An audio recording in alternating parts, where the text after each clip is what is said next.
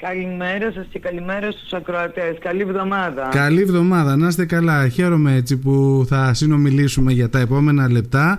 Είναι μια περίοδος ε, ιδιαίτερη φαντάζομαι και για εσάς αλλά και για τον κόσμο ο οποίος την Κυριακή θα βρεθεί μέσα από, αυτό το, μέσα από αυτή την μπλε κουρτίνα α, με ένα πάκο α, ψηφοδελτίων προσπαθώντας να επιλέξει το καλύτερο για την επόμενη μέρα. Για εκείνον, για τη χώρα του, για τα χωριά του, για τα νησιά του. Ε, για μιλήστε μου κυρία Νικολάρα λοιπόν για το κομμάτι αυτό. Πώς το βλέπετε; Ε, καταρχήν θα ήθελα να πω ότι καλώ όλους τους πολίτες και της Λίμνου και ιδιαίτερα τους νέους να πάνε στην κάλπη διότι είναι η κύρια έτσι, δημοκρατική μας έκφραση το να συμμετέχουμε στις εκλογές για το ποια θα είναι η επόμενη κυβέρνηση. Η ιδιαιτερότητα είναι ότι αυτές οι εκλογές γίνονται με την απλή αναλογική που σημαίνει ότι κανείς δεν μπορεί να υφαρπάξει την ψήφο των πολιτών. Αυτό που θα ψηφίσουν, αυτό θα βγει στην εκπροσώπηση στη Βουλή ε, και μάλιστα αυτή η διαδικασία ανοίγει το δρόμο για εκλογικές συνεργασίες ε, προκειμένου να, έχουν, να δημιουργηθεί μια προοδευτική κυβέρνηση που θα αλλάξει το πρόσημο της πορείας στη χώρα. Και τι εννοώ με αυτό; Εννοώ ότι η νίκη του ΣΥΡΙΖΑ στις εκλογές αυτές θα σημαίνει ότι θα είναι το πρώτο κόμμα που θα μπορέσει να πάρει τη διερευνητική εντολή προκειμένου να σχηματιστεί αυτή η προοδευτική κυβέρνηση με τις άλλες προοδευτικές και αριστερές δυνάμεις του τόπου ε, που θα μπορέσει να οδηγήσει σε κάποιο ξέφωτο. Έτσι δεν θα μπλέξουμε ούτε με αλλεπάλληλες εκλογικές διαδικασίες είτε με τερατογενέσεις που μπορεί να σημαίνει ότι το κόμμα της Νέας Δημοκρατίας θα ψάξει προς τα δεξιά του άλλους εταίρους να δημιουργήσει μια τέτοιου είδους κυβέρνηση. Ιδανικά Άρα εσείς είναι με... στο χέρι των πολιτων που πλήττονται από την ακρίβεια, από τη φτωχοποίηση, από την έλλειψη δημοκρατίας που έχουμε ζήσει τα τελευταία τέσσερα χρόνια να αλλάξουν τη ζωή τους και να αλλάξουν τη μοίρα τους. Εσείς ιδανικά θεωρείτε ότι ο ΣΥΡΙΖΑ θα μπορούσε με ποια κόμματα να συνεργαστεί; Ε, θα μπορούσε να συνεργαστεί με το Πασόκ Κινάλ και τα κόμματα που βρίσκονται στην αριστερα Ε, η επόμενη μέρα, 22 του Μάη, όπου όλοι, όλα τα κόμματα θα έχουν απαλλαγή από το άγχος των εκλογών και είναι θεμητό να προσπαθεί ο καθένας να αυξήσει το εκλογικό ποσοστό του. Θα πρέπει να απαντήσουν λοιπόν όλες οι προοδευτικές και αριστερές δυνάμεις τι είναι αυτό που θέλουμε για, το χώρα, για τη χώρα μας; Θέλουμε αλλαγή, θέλουμε στήριξη όλης της κοινωνίας ε, μέσα από ένα προοδευτικό πρόγραμμα. Το έχουμε ονομάσει συμβόλαιο με το λαό και το οποίο σε 11 άξονες παρουσιάζει τις θέσεις μας που αποτελούν και βάση για συνεργασία με τις άλλες δυνάμεις. Και α, προφανώς πολίτες βλέπουν ότι σε πολλά σημεία υπάρχουν συγκλήσεις. Δηλαδή όταν μιλάμε για, το, για τα θέματα των πρώτων ημερών μιας προοδευτικής κυβέρνησης, των πρώτων 50 ημερών που θα δώσουν ανάσα τόσο στους μισθούς όσο στα θέματα της ακρίβειας, αλλά και στα θέματα των ανθρώπων που κινδυνεύουν να χάσουν τα σπίτια τους με πράξη νομοθετικού περιεχομένου που θα γίνει από την πρώτη μέρα που θα μπορέσει να ρυθμίσει τέτοια θέματα, ε, δηλαδή να ανακόψει τους πληστηριασμούς, ε, το αφορολόγητο ε, για όλες τα εισοδήματα για τα φυσικά πρόσωπα, την κατάργηση του τέλους επιτιδεύματος, την αναφορά της 13ης σύνταξης και όλα αυτά ε, τη συγκράτηση της ακρίβειας με μέτρα που πράγματι να παρεμβαίνουν σε αυτό και ελεγκτικούς μηχανισμούς ε, με παρεμβάσεις για τη ρύθμιση χρεών ε, για την κανονικότητα στην ε, εργασία καταργώντας αντεργατικούς νόμους ε, που έχουν φέρει τους εργαζόμενους σε δύσκολη θέση την ανάκτηση του δημόσιου ελέγχου τόσο στην ΔΕΗ αλλά τόσο και σε βασικά κοινωνικά αγαθά όπως είναι το νερό αλλά και δημόσιος πυλώνας στο τραπεζικό σύστημα με ένα νέο εσύ που θα φροντίζει για τα νησιά μας ιδιαίτερα το έχουμε ονομάσει υγειονομικό ισοδύναμο. Είχαμε και την ευκαιρία να το αναλύσουμε σε προηγούμενη συνέντευξη στο φιλόξενο σταθμό σας. Ε, για την παιδεία, όπου και στην πράξη ε, νομοθετικού περιεχομένου των πρώτων ημερών θα, θα περιλαμβάνεται η κατάργηση της ελάχιστης βάσης εισαγωγής που θα μπορέσει να δώσει πνοή στο Πανεπιστήμιο Αιγαίου το οποίο και στη Λίμνο και στη Λέσβο και στα άλλα νησιά περνάει δύσκολες μέρες. Ε, για τη στήριξη των γυναικών ε, αποφασιστική στήριξη για να δούμε και το θέμα της υπογεννητικότητας και τη στήριξη των χωριών μας που φθήνουν. Ε, για τη στήριξη των ατόμων με αναπηρία αλλά και περισσότερη αξιοκρατία, λογοδοσία και δικαιοσύνη στο κράτος. Είναι λοιπόν βασικοί άξονες αυτοί που ε, μπορούν να ε, απαντούν στα προβλήματα της κοινωνίας και να αποτελούν βάση για συνεργασίες. Είναι απόλυτα κατανοητό. Απλά ξέρετε τι σκεφτόμουν όση ώρα σας άκουγα. Επειδή μου μιλάτε για ε, πράξη νομοθετικού περιεχομένου την επόμενη κιόλας μέρα, είναι κάτι το οποίο έχει ακουστεί από τη μεριά του ΣΥΡΙΖΑ και για άλλα θέματα. Ε, θεωρείτε ότι αυτό μπορεί να περάσει στον κόσμο; Γιατί σας ρωτώ, γιατί είναι μια, ένα, ένα κόμμα το οποίο έχει κυβερνήσει. Γιατί λοιπόν να εμπιστευτεί ξανά τον ΣΥΡΙΖΑ ο κόσμος των νησιών μας και γενικότερα της Ελλάδας; Γιατί ο ΣΥΡΙΖΑ έχουν έναν ακόμα λόγο να τον εμπιστευτούν. Ε, την περίοδο της διακυβέρνησης αποδείξαμε ότι ε, ό,τι κάνανε στα νησιά μας, θυμίζω το θέμα του Παλαιμνιακού Ταμείου, άλλα θέματα όπως το μεταφορικό ισοδύναμο, όπως το ντεμίνιμις που χορηγήθηκε στους αγρότες, ε, όπως ε, το ειδικό αναπτυξιακό για τα νησιά μας, ήταν ε, ενέργειες και πράξεις οι οποίες βγαίναν μετά από διαβούλευση με την κοινωνία. Ήμασταν λοιπόν ανοιχτοί, η κοινωνία μπορούσε να συνομιλεί με την κυβέρνηση και η κυβέρνηση ερχόταν στα νησιά για να συνομιλήσει με τους πολίτες. Άρα ό,τι έχουμε κάνει βασίστηκε σε αυτή την αλληλοτροφοδότηση με την κοινωνία και στη σχέση που οικοδομήσαμε με την κοινωνία παρούσα. Ε, επίσης ε, τα αναπτυξιακά συνέδρια που γίναν, θυμίζω το αναπτυξιακό συνέδριο του 2018 που έγινε στη Μυτιλίνη αλλά είχε οργανωθεί σε όλα τα νησιά να θυμίσω ότι συμμετείχαν στο διάλογο δύο-τρεις εβδομάδες πριν με τα κυβερνητικά στελέχη πάνω από 70 φορείς μόνο στη Λέσβο, χώρια στη Λίμνο, χώρια στην, στον Αϊστράτη, χώρια στη άλλα νησιά του Βόρειου Αιγαίου. Παρακολούθησαν και συμμετείχαν στις εργασίες και των δύο ημερών 400 άτομα κάθε μέρα, εκπρόσωποι φορέων αλλά και πολίτες. Έχουμε δώσει λοιπόν δείγματα γραφής το πώς θα κυβερνήσουμε. Καθώς επίσης ότι η κυβέρνηση 15-19 του ΣΥΡΙΖΑ ήταν η κυβέρνηση η οποία δεν έβαλε τα χέρια στο μέλι και μπορούμε με τα βεβαιότητος να ε, λέμε στους πολίτες με ψηλά το κεφάλι ότι δεν είμαστε όλοι οι ίδιοι. Ναι, σας κατηγορούν... Άρα αυτό ναι. αποτελεί εγγύηση για αυτό που θέλουμε να κάνουμε για την επόμενη μέρα με τους πολίτες στο προσκήνιο. Έρχονται όμως οι αντίπαλοι σας και λένε ότι ο ΣΥΡΙΖΑ ήταν αυτός ο οποίος αύξησε το ΦΠΑ στα νησιά μας ενώ εμείς όλα τα προηγούμενα χρόνια παρά τις πιέσεις που δεχόμασταν από την Τρόικα ε, το είχαμε διασφαλίσει χαμηλά. Να πούμε εδώ ότι η δέσμευση για την αύξηση του ΦΠΑ ήταν από την κυβέρνηση Σαμαρά Βενιζέλου ο ΣΥΡΙΖΑ μέσα στα μνημόνια υλοποίησε αυτό και θέλω να τονίσω ότι ο ΣΥΡΙΖΑ ζητάει την ψήφο των πολιτών για να κυβερνήσει για πρώτη φορά με το πρόγραμμά του, γιατί η προηγούμενη φορά ήταν το, το πρόγραμμα των μνημονίων. Άρα λοιπόν και το ΦΠΑ ήταν ήδη θεσμοθετημένη αυτή η αύξηση από την προηγούμενη κυβέρνηση, Σαμαρά Βενιζέλου.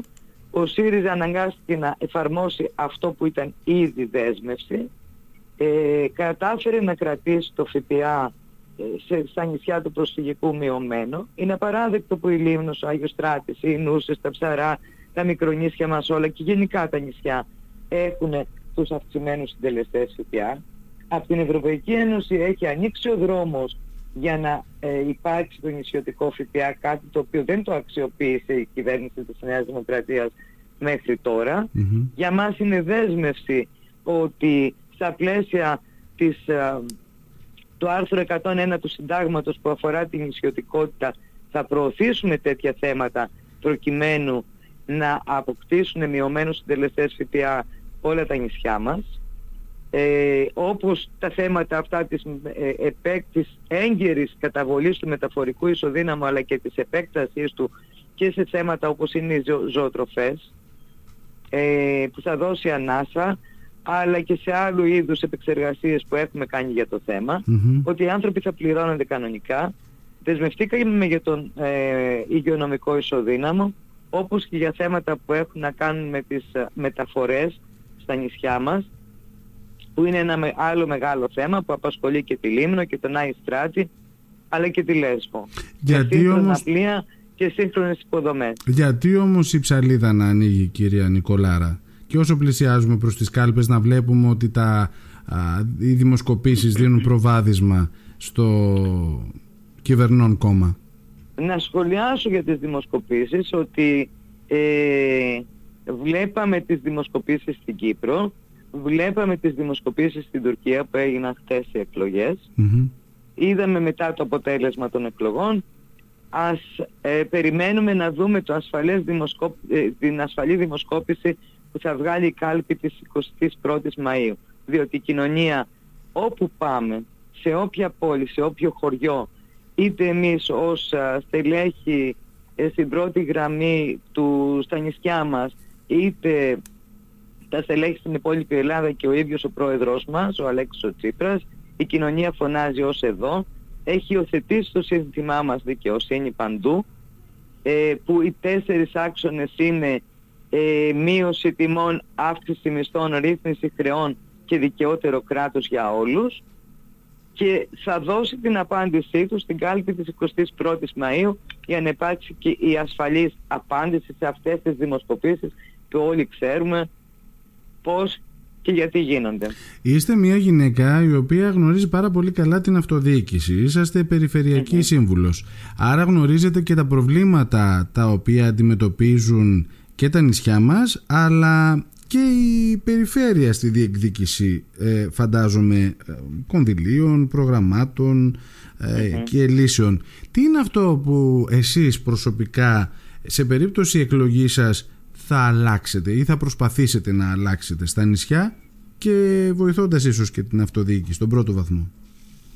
Ε, αυτό που θα ήθελα να κάνω ως α, βουλεύτρια στο Κοινοβούλιο με τη δύναμη που θα μου δώσουν οι πολίτες ε, στα νησιά μας ε, για να ε, είναι ότι χρειάζεται να τονώσουμε την ισιωτικότητα το ένα και το δεύτερο είναι ότι θα πρέπει με κάθε τρόπο πέρα από τα καθημερινά προβλήματα που είναι η ακρίβεια, η φτώχεια, η διάλυση του δημόσιου χαρακτήρα του κράτους, η κατάργηση του κράτους δικαίου, ο αγώνας για τη δημοκρατία που είναι τα γενικά θέματα που μπαίνουν για όλη την Ελλάδα, είναι ότι θέλουμε να ξαναζωντανέψουμε τα χωριά μας, άρα να δώσουμε αναπτυξιακές προοπτικές, διότι πράγματι χρηματοδοτικά εργαλεία περνούν και φευγουν Ε, περνούν κάποιοι ε, ουσιαστικά καρπώνονται χρήματα γιατί υλοποιούνται έργα, δεν θα πω ότι δεν υλοποιούνται,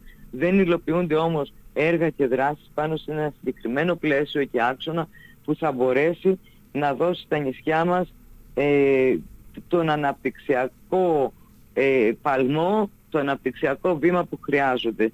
Για να μην κλείνουν τα καφενεία. Είναι εγκληματικό που δεν, δεν υπάρχει καφενείο στον Άγιο Δημήτριο, ας πούμε, στη Λίμνο, ένα μεγάλο χωριό. Mm-hmm. Έκανε πολύ μεγάλη εντύπωση τις μέρες που ήμουν στη Λίμνο, για να μπορέσουν να ξαναζήσουν με αξιοπρέπεια οι, οι ακρίτες μας, οι νησιώτες μας, από τους μισθούς και τις συντάξεις να νιώθουν ασφάλεια και σιγουριά ότι θα μπορούν να πάνε στο γιατρό, ότι θα μπορούν να μετακινηθούν, ότι δεν θα κλείσουν τα σχολεία στα χωριά τους, ε, και ότι θα μπορέσουμε να κρατήσουμε τον κόσμο στα νησιά μας. Και αν αρχίσει το αφήγημα της Καμένης Γης την επόμενη μέρα κυρία Νικολάρα; Το αφήγημα της Καμένης Γης.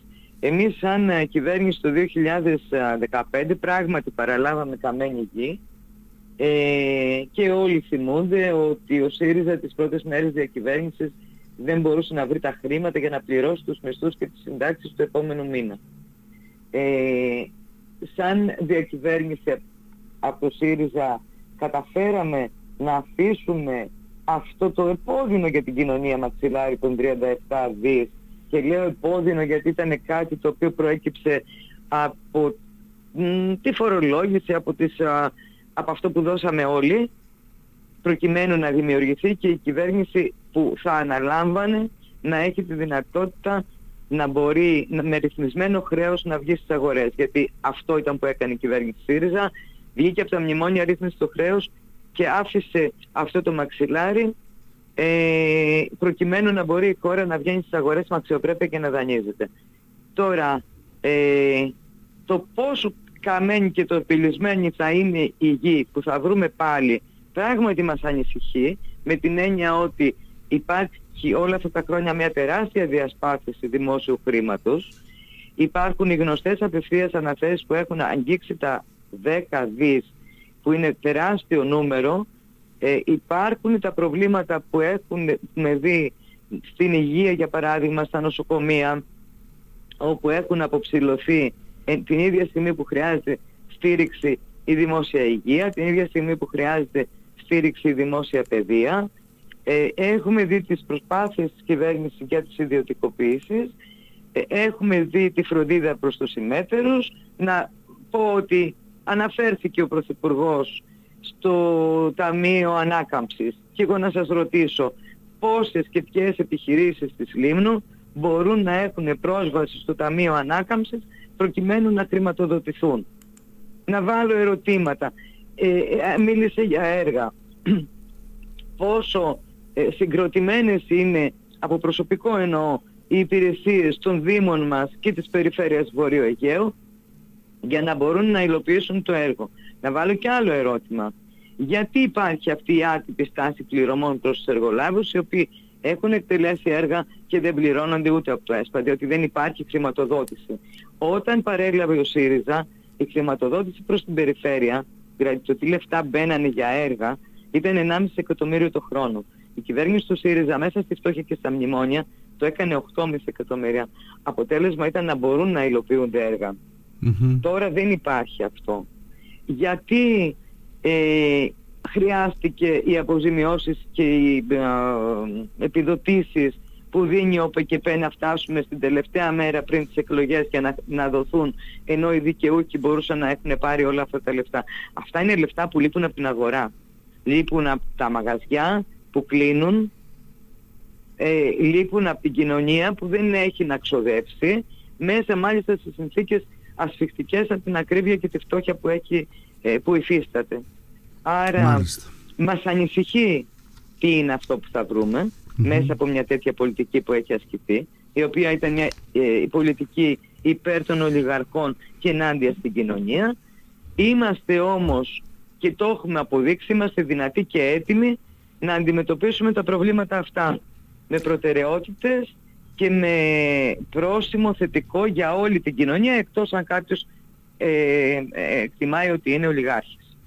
Θα ήθελα να κλείσουμε την κουβέντα μας με την ερώτηση ε, γιατί Νικολάρα, γιατί το γιατί ΣΥΡΙΖΑ μου το απαντήσατε μέσα από τις ε, ερωτήσεις που σας έκανα. Γιατί λοιπόν ε, Νικολάρα σε αυτές τις εκλογές; Ε, καταρχήν ε, γιατί Νικολάρα. Ε, ας το πούμε λοιπόν αυτό το πιο προσωπικό, αν και το, το εγχείρημα είναι συλλογικο ε, και όλοι μαζί θέλουμε να φέρουμε αυτή την καλύτερη μέρα στις 21 του Μάη. Ε, η Νικολάρα λοιπόν ε, βρίσκεται στα κενά από πολύ νεανική ηλικία μέσα από φοιτητικούς, πολιτιστικούς, κοινωνικούς, επαγγελματικούς συλλόγους, από το νομαρχιακό τμήμα της ΑΔΔ, μέσα από τα κινήματα και την εθελοντική δράση.